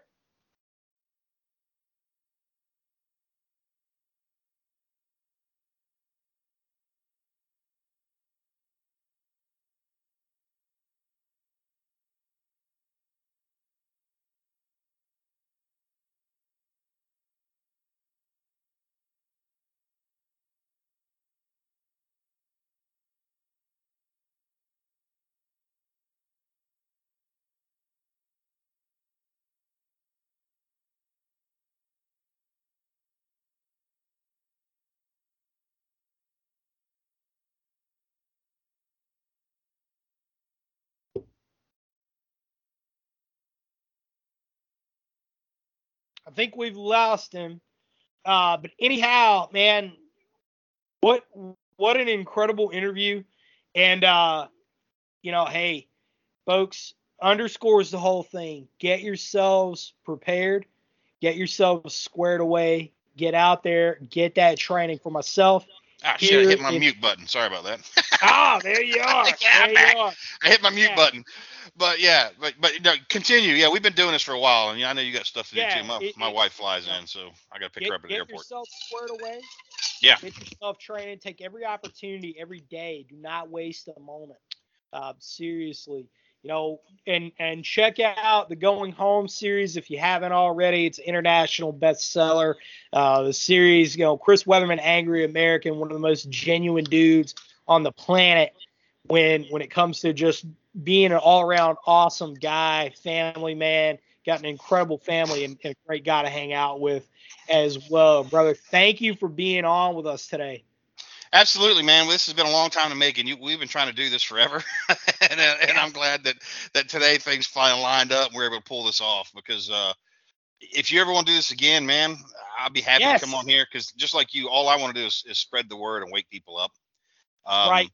And if and I know that you're advertising the civil defense books, and they're awesome. They're great. I actually ordered them. I, I like them too. They're they're fantastic books. But Yeah. check out Decline and Decay that Alan Kay and myself wrote. Um, Yes. it's it's not as detailed as those. It's more of a thirty thousand foot view. So if you're listening to this podcast and you're getting nervous and you're like, I haven't done shit yet, get Decline and Decay, read it first, then read the civil defense manuals because they'll make more sense. Not that they don't make sense.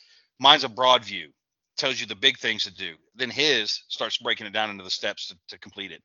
It's a Yep. fantastic companion, in my opinion. I was really impressed with him. Um, but but yeah, start something. Just start. You know, the hardest thing to do is start. Um, and you can Amen. either take the first step on your on your own, or somebody's going to push you, and you don't want to be pushed. So Amen, brother. Well, coming at y'all live from Guerrilla Camp, located deep in the heart of rural northern North Carolina and Florida. In That's case right, baby. American, it has been great. Uh, just under two hours of, of incredible stuff, brother. Thank you for being here. Um, and for everybody else out there, get out there and train. God bless y'all. And this is NC Scout out.